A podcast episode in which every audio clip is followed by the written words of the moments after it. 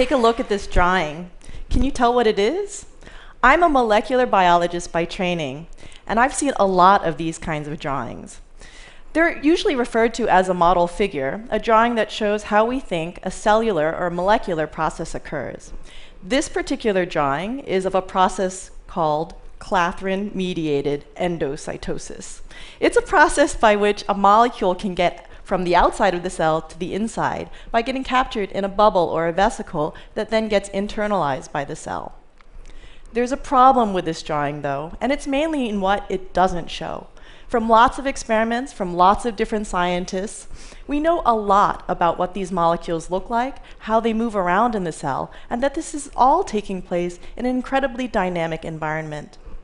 So in collaboration with enclathrin expert Thomas Kirchhausen, we decided to create a new kind of model figure that showed all of that.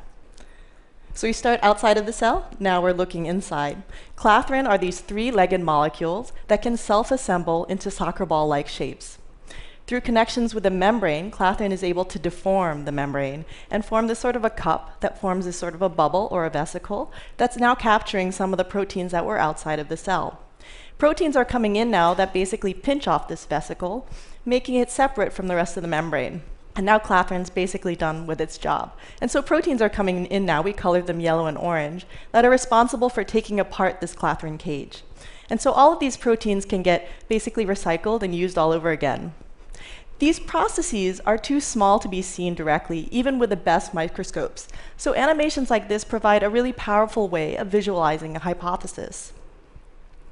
Here's another illustration. And this is a drawing of how a researcher might think that the HIV virus gets into and out of cells. And again, this is a vast oversimplification and doesn't begin to show what we actually know about these processes. You might be surprised to know that these simple drawings are the only way that most biologists visualize their molecular hypotheses. Why? Because creating movies of processes as we think they actually occur is really hard. I spent months in Hollywood learning 3D animation software, and I spend months on each animation. And that's just time that most researchers can't afford. The payoffs can be huge, though. Molecular animations are unparalleled in their ability to convey a great deal of information to broad audiences with extreme accuracy.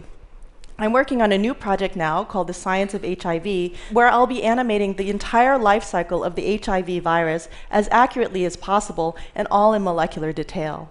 The animation will feature data from thousands of researchers collected over decades, data on what this virus looks like, to how it's able to infect cells in our body, and how therapeutics are helping to combat infection. Over the years, I've found that animations aren't just useful for communicating an idea, but they're also really useful for exploring a hypothesis. Biologists, on the most part, are still using a paper and pencil to visualize the processes they study, and with the data we have now, that's just not good enough anymore. The process of creating an animation can act as a catalyst that allows researchers to crystallize and refine their own ideas. One researcher I worked with, who works on the molecular mechanisms of neurodegenerative diseases, came up with experiments that were related directly to the animation that she and I worked on together. And in this way, animation can feed back into the research process. I believe that animation can change biology. It can change the way that we communicate with one another, how we explore our data, and how we teach our students. But for that change to happen, we need more researchers creating animations. And towards that end, I brought together a team of biologists, animators, and programmers to create a new, free, open source software. We call it Molecular Flipbook, that's created just for biologists, just to create molecular animations. From our testing, we found that it only takes 15 minutes for a biologist who's never touched animation software before to create her first molecular animation of her own hypothesis. We're also building an online database where anyone can view, download, and contribute their own animations. We're really excited to announce that the beta version of the Molecular Animation Software Toolkit will be available for download today. We're really excited to see what biologists will create with it and what new insights they're able to gain from finally being able to animate their own model figures. Thank you.